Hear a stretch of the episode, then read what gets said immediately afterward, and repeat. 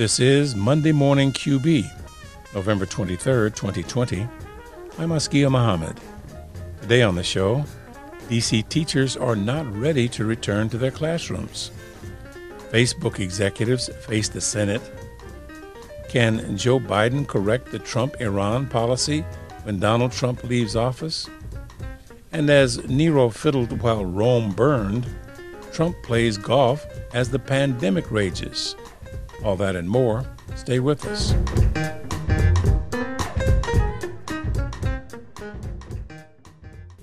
Joe Biden won't only be facing a volatile domestic country when he takes office in January.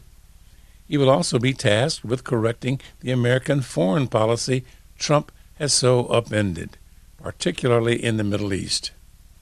And no geopolitical question looms larger than that of Iran. Has four years of Trump's bullying and breaking promises dashed chances for a return to diplomacy there?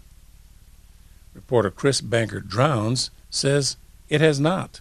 The Trump White House announced new sanctions against Iranian leaders and organizations last week. That news followed reports suggesting Trump had asked for military strike options against Iran and had to be talked down from launching such an attack. While these moves might be nominally consistent with Trump's maximum pressure strategy against the Islamic Republic, they reveal a more banal political goal: to hamstring the incoming Democratic administration. The sanctions regime is so large, you know, I think at this point, Iran is the most sanctioned country in the world, that targeting these sort of individual entities are just a way of building more and more that Biden will have to undo. That's the voice of Asal Rad, senior research fellow at the National Iranian American Council. She says that while these new sanctions are meant to pressure Joe Biden, they aren't as destructive to the Iranian economy and population as U S sanctions typically are. The new sanctions apply to a collection of Iranian officials and a foundation controlled by the Supreme Leader Ayatollah Ali Khamenei. This is much more limited than the devastating banking sector sanctions announced just last month. On the U S side, they'll say humanitarian aid or humanitarian goods are exempt. And on paper, this is true, but in reality, how it's being carried out on the ground, it's absolutely impacting their ability to actually import or have humanitarian goods, because there's no bank that wants to risk U S sanctions violations. So what you get is a situation of overcompliance, and that has been the case now basically since the Trump administration has started putting all these sanctions into place, which has been happening over the last two years. So these additional sanctions seem to be less about how they're going to impact the economy in Iran and more about tying the hands of the Biden administration. But these new sanctions might not even be effective at tying Biden's hands. If Trump can implement the sanctions, Biden can undo them. It's just a matter of whether or not it's politically expedient to do so. And the way that I would measure it is he has a mandate to, essentially, this is what he ran on, was returning to normalcy. Now, we can debate what returning to normalcy really means in the United States, but this is his platform. This is his idea, is that the Trump administration is somehow aberrant. And so we need to return the United States, especially on a global stage, to a position of leadership rather than the sort of tarnished isolationism that it has endured under the Trump administration. To do that, one of the first things that the Biden administration needs to do is address the issue of Iran, because this is the sort of hot conflict. This is where everybody is worried that with one miscalculation, it can turn from this restrained, tense situation to an actual conflict. But I do think that Biden has every power to reel back essentially anything that Trump does. So these new sanctions shouldn't be very threatening to the Iranian people or to the incoming Biden administration. But what about the threat of military strikes? Trump ran on a platform that was against U S interventions in the Middle East. He calls the Iraq war a mistake. He hasn't started any new wars. And so, you know, you could think that he still does not want to actually strike Iran. On the other hand, the people around him, like Pompeo, have taken an opposite approach, right? It seems that they are moving towards conflict. And that really starts by the fact that they upended the idea of diplomacy. A military strike, no matter how unlikely, would certainly be more painful than sanctions for the Iranian people and more politically difficult for the Biden administration to reverse. In that case, I think there's two things we have to consider. It's what a Biden administration will do, and it's what Iran will do, right? A lot of times in these conversations, we're not taking into account that Iran has agency to act and react. And it's really a question of how Iran will react that will set up uh, what a Biden administration can and cannot do. And thus far, Iran has demonstrated a willingness to return to diplomacy despite four years of escalation by the Trump White House. After Trump in twenty eighteen pulled out of the landmark nuclear deal, Iran slowly began to push past uranium enrichment limits and other restrictions set in the deal. These moves were communicated well in advance, were made incrementally in response to U S escalations, and, maybe most importantly, remain reversible. Right. So the U S quits the deal in May of two thousand eighteen. It's not until midway through two thousand nineteen that Iran starts, to your point, to make these calculated decisions to breach the limits within the deal. And it doesn't do so all at once. It does so step by step. Iranian officials have made clear that they are prepared to return to the limits negotiated in the nuclear deal if the United States lift sanctions, as was stipulated under the deal. So it would be compliance for compliance. And then any negotiations that the Biden administration wanted, would want to continue would go from that starting point. But Biden and Iran are operating on a short timetable. Iranian presidential elections will be held in June of next year, leaving about a five-month window for a return to diplomacy. That window could shut if hardliners in the Iranian government defeat the country's moderate faction, which has sought greater openness with the world and preferred diplomacy over military action. There is, you know, a hardliner faction in Iran that's opposed to the nuclear deal. It's opposed to uh, engaging with and negotiating with the United States. So that's why it's so important for a Biden administration to really go in with returning to the deal as a priority. How those elections play out will be contingent on one the, what the Biden administration does. Because you can imagine in this debate, depending on where they actually stand, that would influence the debate. If a Biden administration comes in in January and returns into compliance, lifts the sanctions, Iran returns to compliance, and now we have a path back to diplomacy, that gives the moderate camp ammunition going into an election. Election success for moderates in Iran would signal an opening for greater diplomacy on other matters, like human rights violations that have troubled Western governments. Asal Rad argues that diplomacy creates structures of accountability for Iran. It can be held responsible in a different way than when it's completely isolated. And so in order to actually facilitate those negotiations, those discussions where we're discussing human rights, then we have to do it in a way where we're engaging. If there's no engagement, then there's really no way of, of making headway in that sense. But I'd also caution, you know, sort of against politicizing things like human rights, um, because if we're going to talk about human rights in Iran, we should be talking about it equally across the board, especially as the United States. If we are to be, you know, the, the arbiters of these discussions, then we have to do so even-handedly, or else that will always be used against us, right? So we also have to be careful that every administration that comes in doesn't politicize these points. So an opportunity exists not only to reverse Trump's misguided maximum pressure strategy and to return to the groundbreaking nuclear deal negotiated by Trump's predecessor, but also for Trump's successor to unlock diplomatic solutions to questions beyond Iran's nuclear program. There is nothing that has happened yet that can't be undone. There's nothing that can't be reversed on both sides. Biden can reverse the steps that Trump has taken, just as Iran can reverse the steps that they have taken uh, in terms of their nuclear program. So I think that we should remain hopefully optimistic and that a Biden administration will be able to return us to a path of diplomacy. Asal Rad holds a P H D in Middle Eastern history and is Senior Research Fellow at the National Iranian American Council. For Monday Morning Q B, I'm Chris Bangert-Drowns.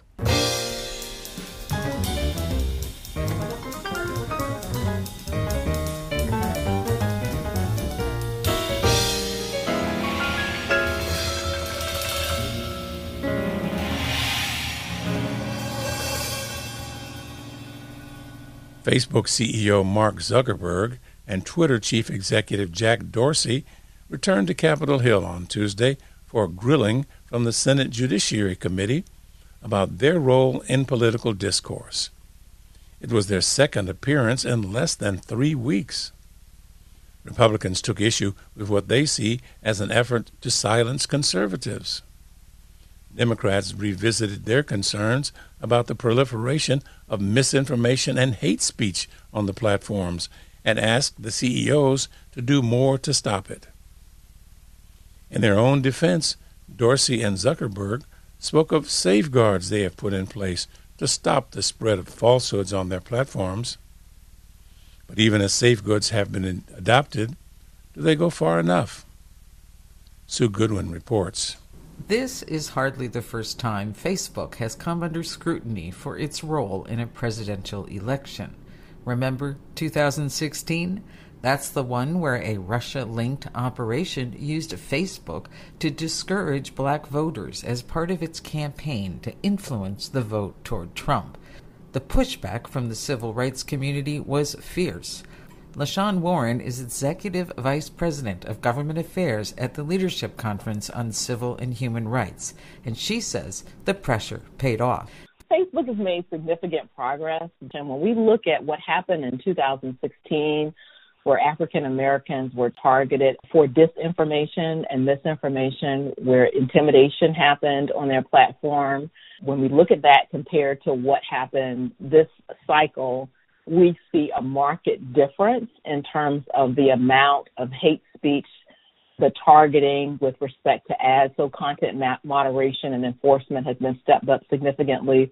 And one of the things that they did at our urging was they created a neutral platform for people to, to get more information about voting, um, how you do it, how you register, where you vote.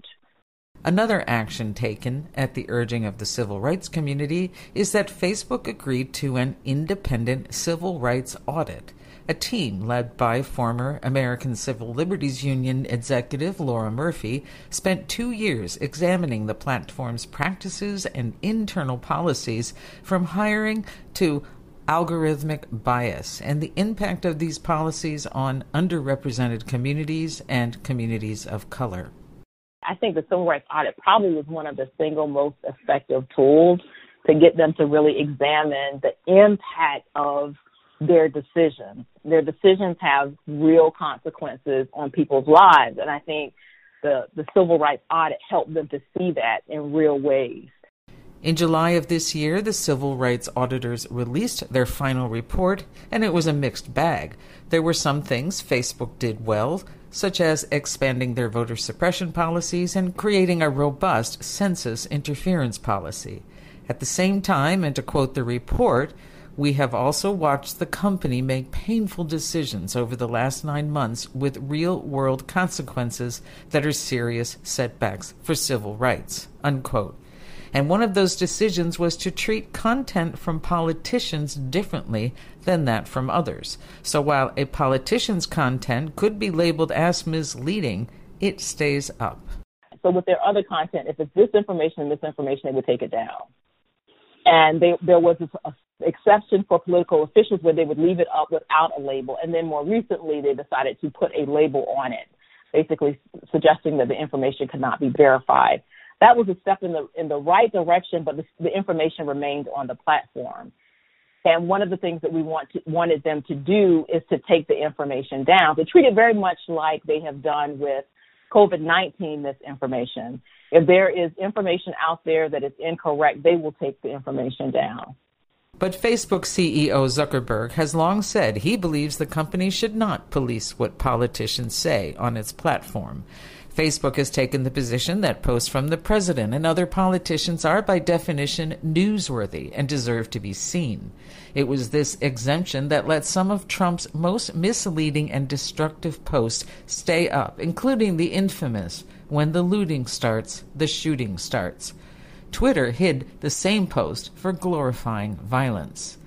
In a statement released the same day the final civil rights audit was released, the Leadership Conference on Civil and Human Rights, along with other leading civil rights organizations, recognized the value of the audit for drawing attention to this and other issues, but noted there is still much work to be done, and that includes closing the loopholes for politicians. Also on the list of what Facebook could do better is to build out its internal civil rights infrastructure. In other words, as Facebook monitors posts for hateful and misleading content, they need to put people in the room who have the experiential knowledge to know what they are looking at and the expertise to know how to respond. So a lot of times, in terms of being able to identify what voter suppression looks like online, there was there was difficulty doing that because there was no expertise within the actual company to kind of help guide their their products and to assess some of the, the um, online activity that they were seeing. Take, for example, a photograph of an ICE agent outside a polling place. If you have an ICE agent outside predominantly Latino polling place, it's totally meant to uh, intimidate people. For someone who is from communities of color, they understand what that means when there are ICE agents that are outside a polling place.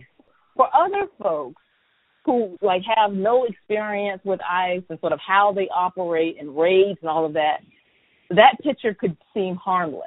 And, and that is one of the reasons why having some level of expertise within the company to help them identify what intimidation looks like on the platform is critically important, and it's in the nuance. As LaShawn Warren notes, gone are the days of requiring black voters to count the number of bubbles on soap or pass a literacy test before they could vote.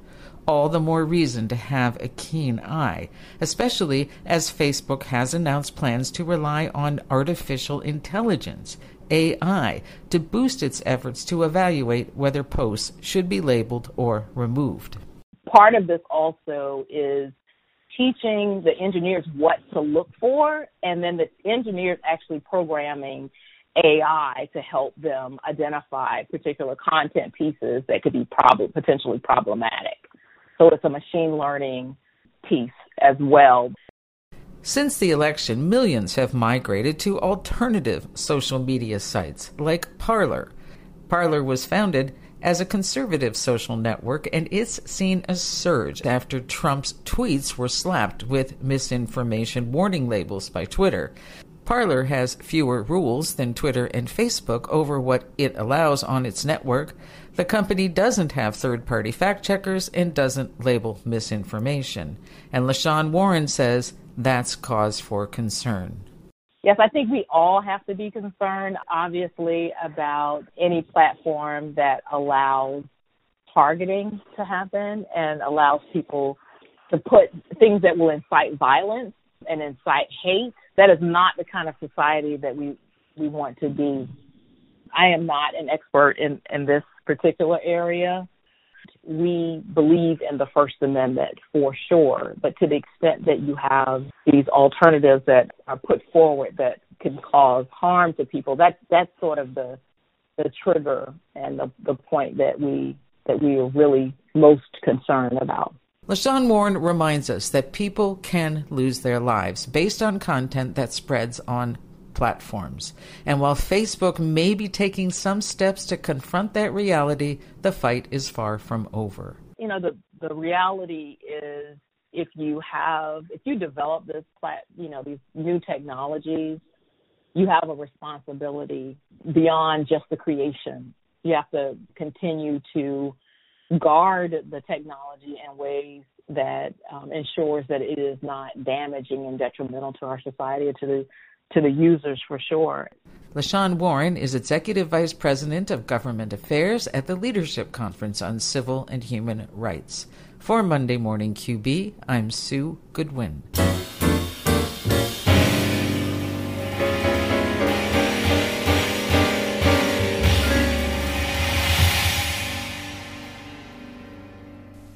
One week ago, it seemed like D C public schools were poised to reopen with teachers and students back in the classrooms.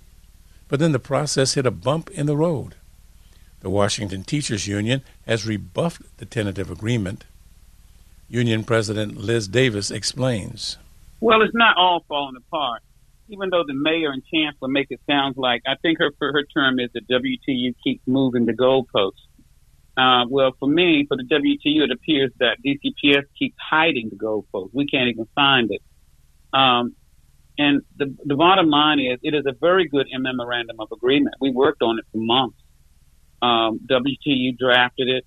Uh, we made a lot of concessions, a lot of them, which started out as a fourteen-page document. We ended with a four-page document. So you can tell we made some concessions. D C P S made some as well, and we were close to a very good settlement until um, we reached the point of the third and fourth terms. The third and fourth terms will occur after two major holidays where families will be gathering indoors. Cases assuredly in COVID will be spiking. They already are. We don't know yet what is the positivity rate for D C. I haven't heard a number. In New York, it's three point two or something. In D- in D C, we don't know.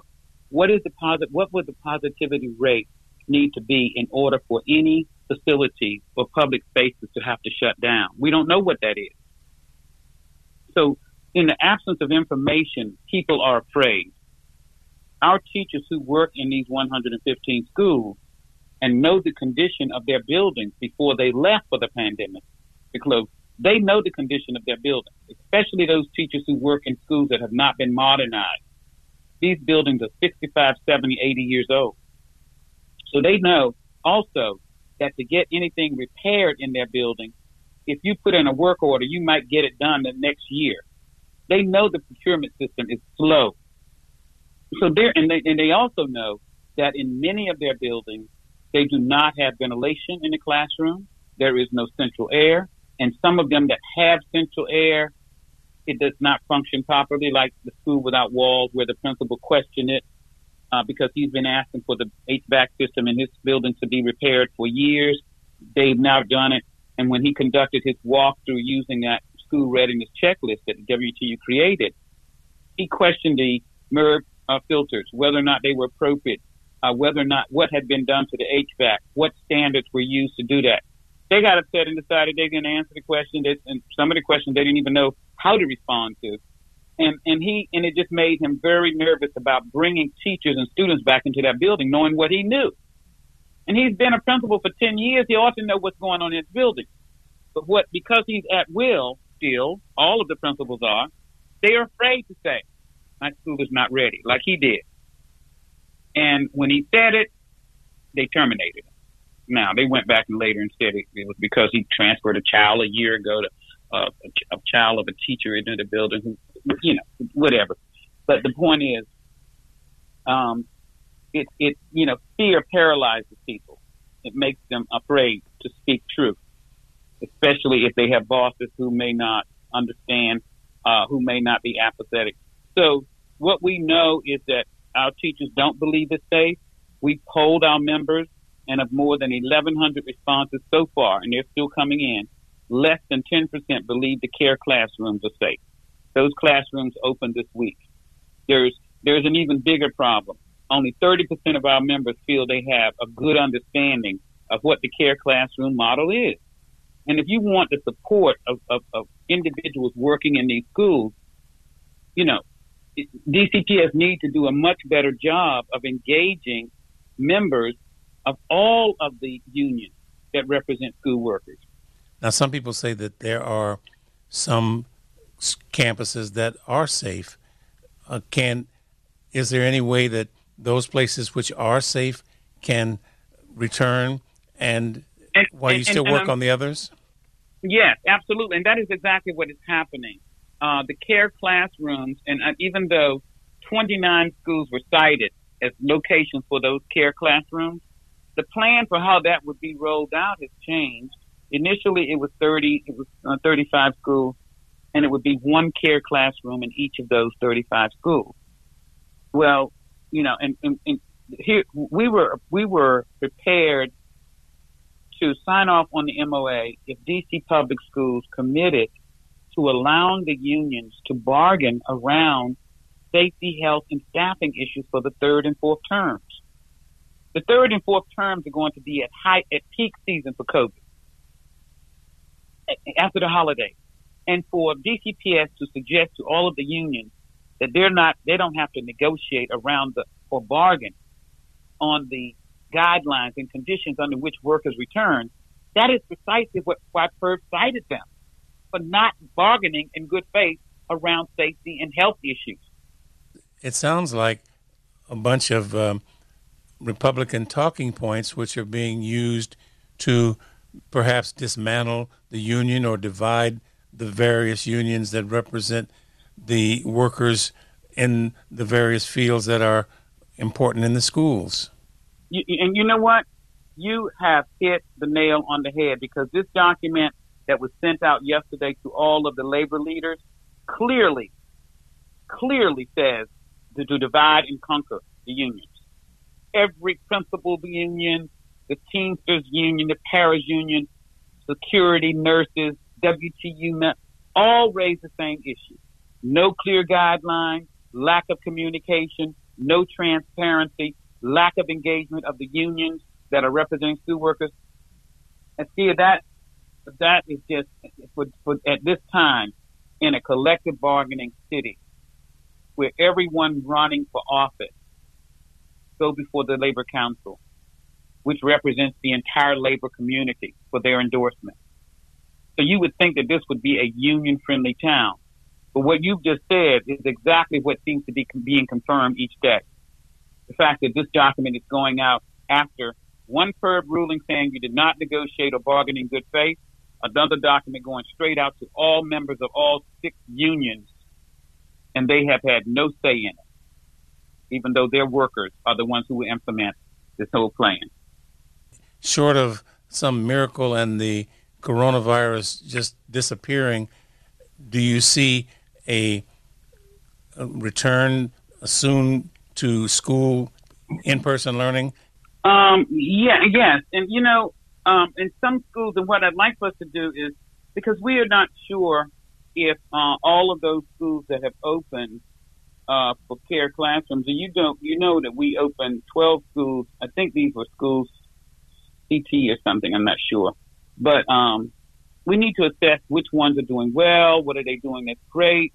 Um, we haven't gotten that. And it could be that the school system has done something like that and we just don't know about it, which goes back to my point about the lack of clear communications or any communications at all. Um, getting back to in-person teaching, uh, is, is, I'm not going to ever stop saying how critical it is for us to do that.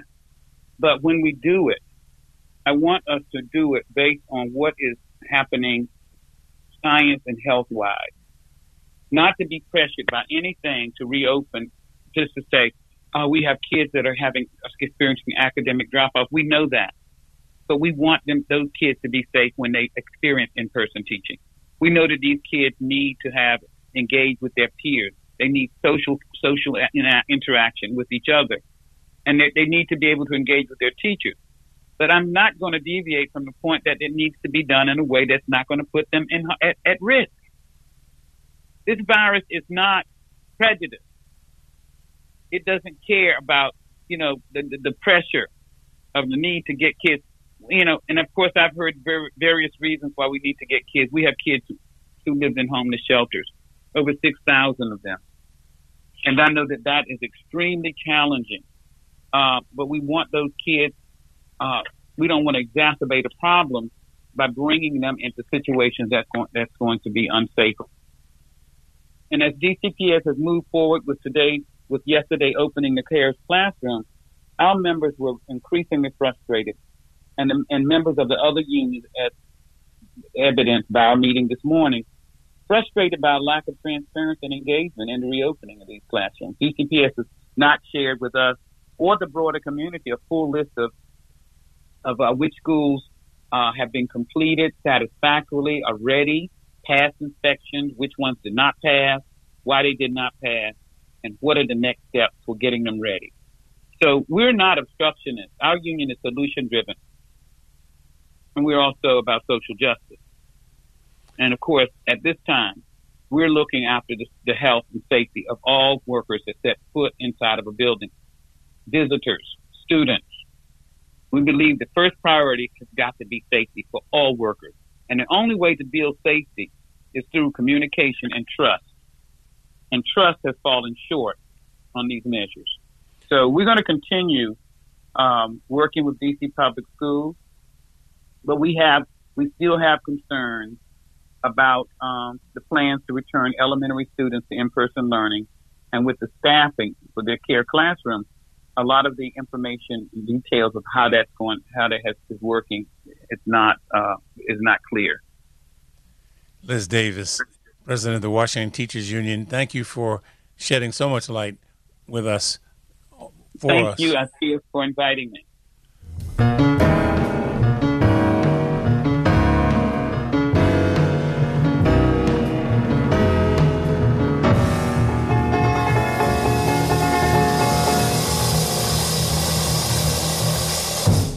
Now that most everyone sees Donald J. Trump as a lame duck president, the critics have already exhausted the list of words they can use to insult him. At the same time, Trump continues to provide ammunition for his own abuse. This past weekend, during the Group of twenty Summit of Industrial Nations concerning the global coronavirus pandemic, Trump delivered brief remarks on Saturday, then took to the golf course. Nero fiddled while Rome burned. Trump golfs as U S COVID deaths exceeded a quarter of a million people. It is on the golf course where Robin Givhan, Washington Post critic at large, found Trump recently, sort of aggressively doing nothing. Well, I think he's making quite a show of doing nothing.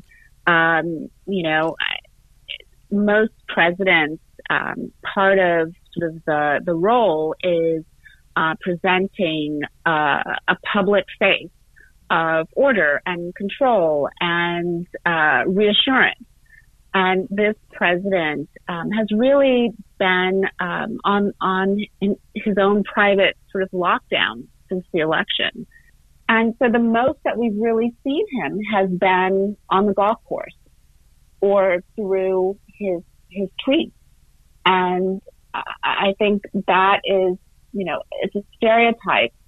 Uh, certainly this idea of um, the well-fed guy on the golf course, but he really seems to have settled into that. Well, you know, the thing that I find sort of strange is that when you see these photographs of him on the golf course, particularly the ones when he's, you know, riding around, driving around in the golf cart, he does not look like a man who's delighted to be there. Um, he has the same sort of grim scowl on his face as he might have, you, you know, if he were um, engaged in something a lot less um, entertaining. And so it doesn't seem like he's there for the pleasure of it, but it seems like he's there uh, because it's a convenient place. It's an easy place um, to uh, to avoid um, the reality of his responsibilities. Could this possibly be a, a rope-a-dope, a fake-out by uh, Donald J. Trump to get people paying attention to his uh, antics on the golf course while he's plotting destruction and mayhem, wars, sanctions on Iran, uh, this sort of thing? Could he be trying to distract us with a rope-a-dope? Well, I think in many ways it's just, um, you know, it's it's easier to um, simply be this uh, kind of nearly invisible, this spectral kind of presence, and just have all of your decisions, your thoughts, your feelings, your hopes and dreams transmitted via Twitter. Um, you know, he has not put himself in a position in which he's actually speaking in front of live people who are then able to question him. Um, so, I mean, I do think that, you know, the golf course is a bit of a, it's a, it's a refuge. It's a safe space. And it's a place where, um, he clearly feels confident that, um, he will not be questioned. In your article critiquing President Trump on the golf course, you refer to him as being white and wealthy uh, on more than one occasion. Uh, do you have a beef with rich white guys? I do not. I do, however, have deep concerns um, about um, the role that white male privilege plays and the and the way that it appears to be playing out in this situation. Um, there is an incredible amount of deference um, that um, has been afforded this president, and and a lot of that um, is so far beyond the scope of what one might say is, oh, well, it's just presidential deference. Um, this is a complete denial of reality. And that is uh, a far cry from um, what is sort of normal presidential deference. He seems to be a shameless person. And I wonder, is there anything that can make him realize the disgrace that is being heaped on him or that he's brought upon this country? Can he be disgraced? Well, you know, I think that his measure of what is disgrace is is different um, from, you know, what yours might be. Um, I, I think it's fair to say that um, he sees loss as a tremendous disgrace and Um, you know, and, and shameful, and will do whatever is necessary to avoid that. But he has lost, and that can't be avoided. And really, once he's out of office, I think the even as they, I suspect, are destroying documents throughout the government now to cover up his, as you described, his malfeasance, there's still going to be a ton of stuff, uh, stinky stuff, as I describe it, that's going to be found about him and revealed. Well, I have no intel on what may or may not be destroyed. Um, I do think that we can look at, obviously, the numbers from the election, and it's, it's evident that he has lost. And, um, you know, I, you can um, you can accept that and move on, or you can uh, sort of deal with an inescapable fact and then try and um, spin it to the most in the most favorable light that you can, or you can try to um, sully the victory. And um, there's, you know, been reporting in the Washington Post that um, there is uh, a goal to um, w- recognizing the inability to claim victory, that the next best thing is to sully the other person's victory.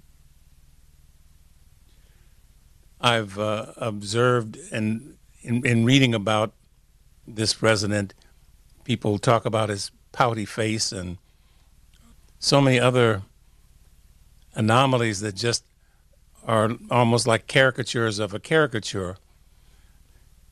You rose to our attention and our appreciation as a fashion writer.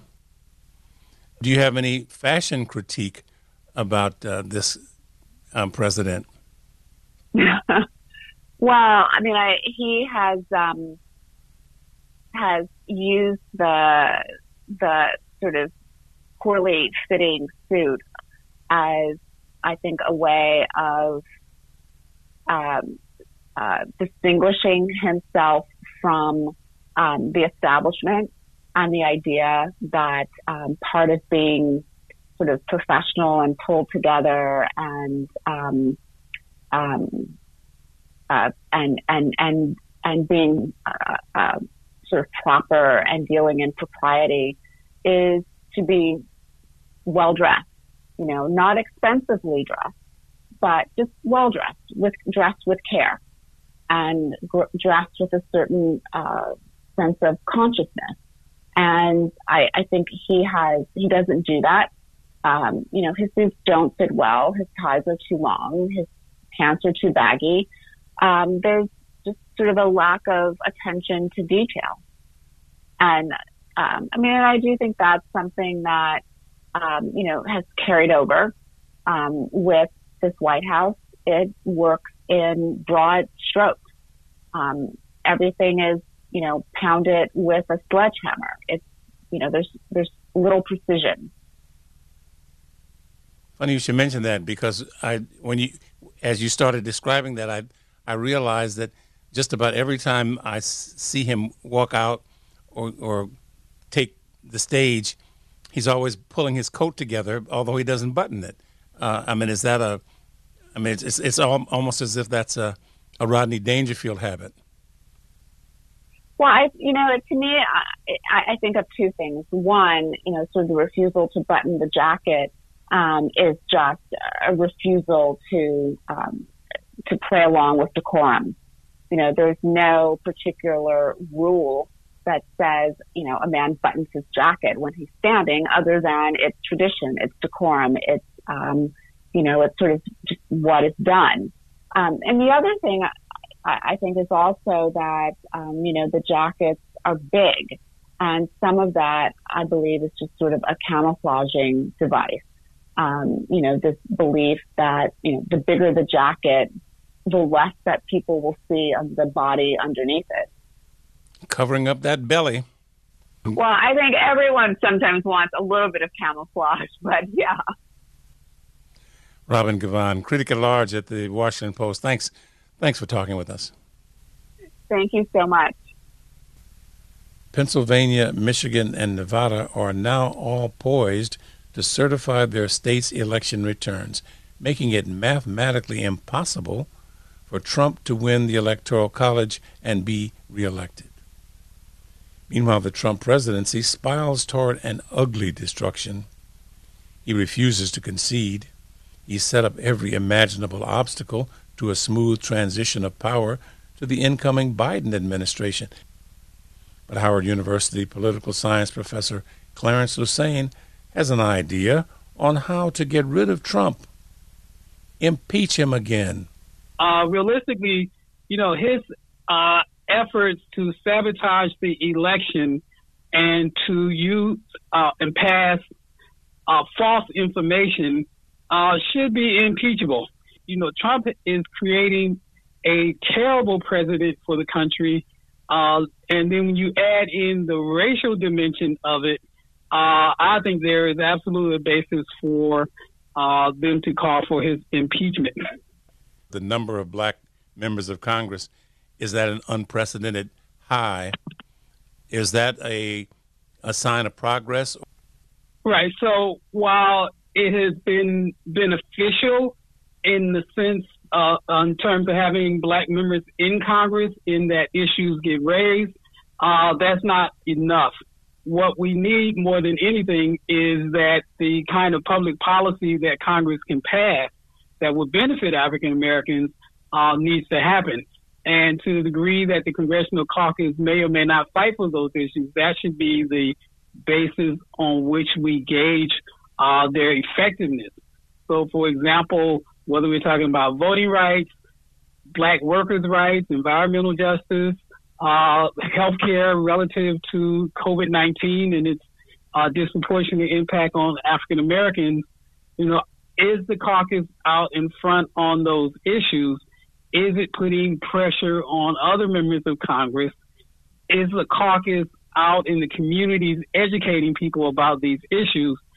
And specifically, will the caucus put pressure on the new administration uh, coming in? So I think those should be the metrics to look at uh, whether it's been ultimately beneficial to have uh, fifty plus members uh, in the House of Representatives and uh, two to three uh, members in the U S Senate. What I think we need to hold uh, the administration accountable to, the new administration, uh, two things.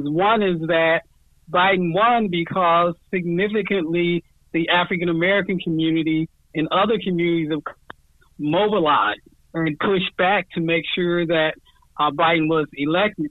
And then there's also Biden's uh, Lift, F, Lift Every Voice plan, which uh, is actually has a number of uh, excellent proposals in it to cover a lot of the issues I mentioned, uh, holding Biden accountable to uh, to those uh, policies and not uh, surrendering because he wants a bipartisan uh, approach that means compromise. Uh, it would be fine if they're Republicans who sign on, but they should not be able to weaken an agenda uh, that people put Biden in uh, power, Biden and Harris in power to fight for. There are suggestions that he might even want to pardon him or not prosecute him for the crimes that he's committed. Donald Trump should be held accountable. He should not be seen as above the law uh, more than anybody else in this country. And I think once the Biden administration comes in and they have access to what was the real behavior of the administration and all of the documents they attempted to hide or destroy, uh, they can make that determination. But even if Biden wants to give Trump a break uh, for some kind of mythical Uh, keep the country together and let bygones be bygones, uh, Congress can also do something about it. And so they can also have hearings and do investigations and give materials they were not able to get during the impeachment trial. So there are ways in which uh, Donald Trump should not be able to uh, get away with what uh, even in the Mueller report uh, hinted at vast Uh, law breaking uh, in terms of cover up and corruption. Well, I think I think they're going to try to destroy and get rid of evidence. Uh, this is what you know that kind of corruption does. But I think there are a lot of people who have witnessed and have uh, documentation, documentation and materials who have not been able to say anything out of fear of losing their jobs and retaliation, who are going to come forward once Biden is in. Yeah. And so I think we're going to uncover uh, some of the worst corruption and uh, criminalities that probably has existed in anybody in the presidency. Howard University is the alma mater of Vice President-elect Kamala Harris and is where Doctor Clarence Lusane is a professor of political science. All of this Trump bashing has got me wanting to wade in with my two cents worth, so here are my thoughts on how the black vote, once again, has rid the White House of a white political ogre. Although this election season, this November, this year is like no other, I can truly say I feel like I've been here before. First, it was nineteen seventy-six, after the nightmare that had been the presidency of Richard Nixon and his second vice president turned president Gerald Ford. Then, thanks to a decisive roll by black voters, Georgia Governor Jimmy Carter was elected, ending what seemed like a nightmare. I was working at the Chicago Daily Defender at the time, and my brilliant boss, Lewis Martin, he told me, "Why don't you go down to Washington? Black voters just put Carter in the White House, and it's going to be a new day for us in Washington." Carter managed to endure one turbulent term. In nineteen ninety-two, also thanks to unprecedented black voter support, Bill Clinton, another former Southern governor, ended another even more conservative White House period of Ronald Reagan and George H W Bush policies, which had given us the welfare queen rhetoric and Justice Clarence Thomas on the Supreme Court. After the next sixteen years, black voters again closed another dismal chapter, this time that of George W., for worst in history, Bush, who had given us endless wars and even more disastrous tax cuts for the rich when they pushed Barack Obama over the top and the nation sighed, "Yes, we can." Now, twelve years later, after four years of reversals and presidential humiliations, which literally exhausted the book of ugly adjectives and descriptors for him, black voters have decisively closed the door on the Donald Trump regime. And while each time their role in electing Democratic chief executives has been verbally acknowledged, black folks have watched each successive Republican president turn the clock back further than before. And it seems like the black agenda is even further from being fulfilled. Former Vice President Joe Biden is now poised to take over. When the Donald and his not ready for prime time cast of characters finally exit the stage, that is. And Biden seems to want to govern by winning over those seventy-three million white voters who voted for Trump, the loser. Biden's even suggesting he might be merciful about prosecuting the Donald's many crimes while he was in office so the nation can heal. That's pure lunacy. Biden would have better results if he brayed at the moon. Sadly, white Democrats, who have relied on black votes to put them in the White House in every election going back to John F. Kennedy, just don't seem to get it. But the G O P is clear. Republicans, now led by Trump, even in defeat, are waging war on black people and their Democratic Party surrogates like their fellow Americans are a foreign enemy, while the feckless Democrats are singing Kumbaya, led by Joe Biden, and dancing the Shingaling, led by Kamala Harris and her sorority sisters. But it appears to me that the victors are approaching this political season like it's a crochet class, not a battle for the future of the country.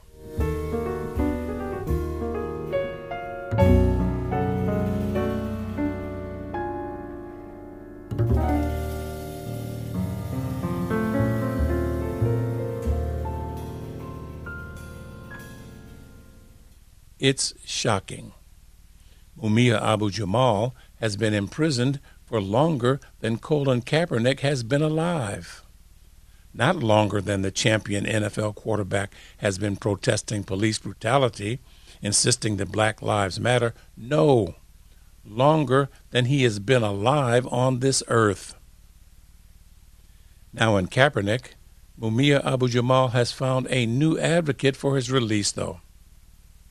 Young Colin Kaepernick says, without reservation, free Mumia. When I was invited to speak on behalf of Mumia, one of the first things that came to mind was how long he's been in prison. How many years of his life have been stolen away from him, his community, and his loved ones. He's been incarcerated for thirty-eight years. Mumia has been in prison longer than I've been alive. When I first spoke with Mumia on the phone, I did very little talking. I just listened. Hearing him speak was a reminder of why we must continue to fight. Earlier this year, the United Nations Human Rights Office of the High Commissioner issued a statement noting that prolonged solitary confinement, the precise type often used in the United States, amounts to psychological torture. Mumia Abu-Jamal has spent roughly thirty out of his thirty-eight years in solitary confinement. In his book, Live from Death Row, Mumia wrote that prison is a second-by-second assault on the soul, a day-to-day degradation of the self, an oppressive steel and brick umbrella that transforms seconds into hours and hours into days. He has had to endure this second-by-second assault on his soul for thirty-eight years. He had no record before he was arrested and framed for the death of a Philadelphia police officer. Since nineteen eighty-one, Mumia has maintained his innocence. His story has not changed. Mumia was shot, brutalized, arrested, and chained to a hospital bed. The first police officer assigned to him wrote in a report that the Negro male made no comment, as cited in Philly Mag. Yet sixty-four days into the investigation, another officer testified that Mumia had confessed to the killing. Mumia's story has not changed. But we are talking about the same Philadelphia Police Department whose behavior shocks the conscience, according to a nineteen seventy-nine D O J report. Behaviors like shooting nonviolent suspects, abusing handcuffed prisoners, and tampering with evidence. It should therefore come as little surprise that according to Doctor Johanna Fernandez, over one-third of the thirty-five officers involved in Mumia's case were subsequently convicted of rank corruption, extortion, and tampering with evidence to obtain convictions in unrelated cases. This is the same Philadelphia Police Department where officers ran racial profiling sweeps like Operation Cold Turkey in March nineteen eighty-five, targeting black and brown folks, and bombed the MOVE house in May of that year, killing eleven people, including five children, and destroying sixty-one homes. The same Philadelphia Police Department whose officers, eight days before the twenty twenty presidential election, shot Walter Wallace Junior dead in the streets in front of his crying mother. The Philadelphia Fraternal Order of Police has unrelentingly campaigned for Mumia's execution. During their August nineteen ninety-nine national meeting, a spokesperson for the organization stated that they will not rest until Abu-Jamal burns in hell. The former Philadelphia president of the Fraternal Order of Police, Richard Costello, went as far as to say that if you disagree with their views of Mumia, you can join him in the electric chair and that they will make it an electric couch. The trial judge on Mumia's case in nineteen eighty-one, Albert Sabo, was a former member of the Fraternal Order of Police. Court reporter Terry Moore Carter overheard Judge Sabo telling a colleague, "I'm going to help them fry the nigger."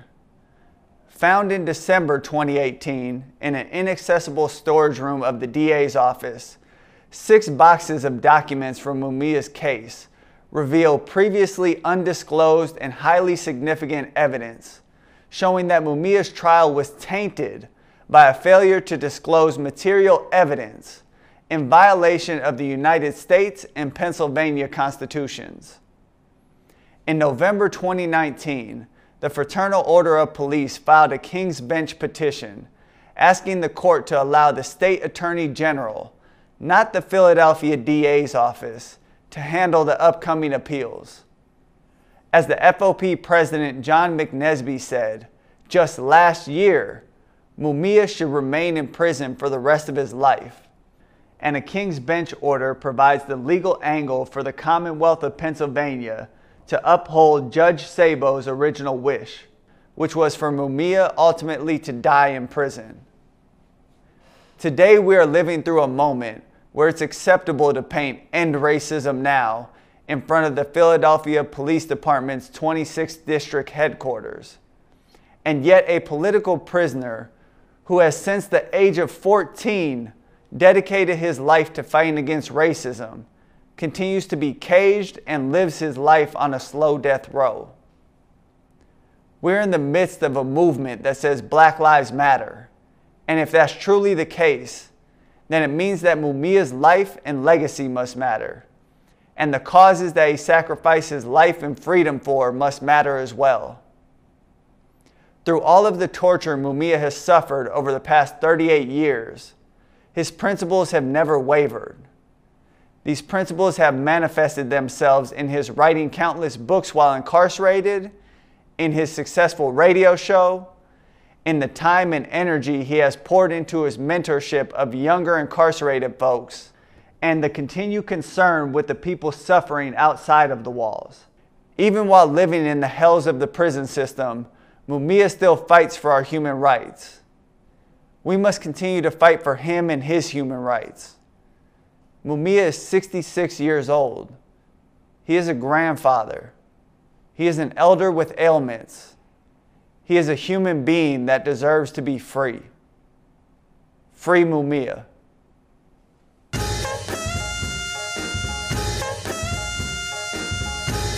And that's our show for today. Monday Morning Q B is produced by Chris Bangert-Drowns, Amara Evering, and Sue Goodwin. I'm Askia Mohammed. You can follow us on Twitter at twitter.com slash WPFWMMQB. Please stay safe. Keep your social distance, mask up. And thank you for listening to W P F W Washington and W B A I New York.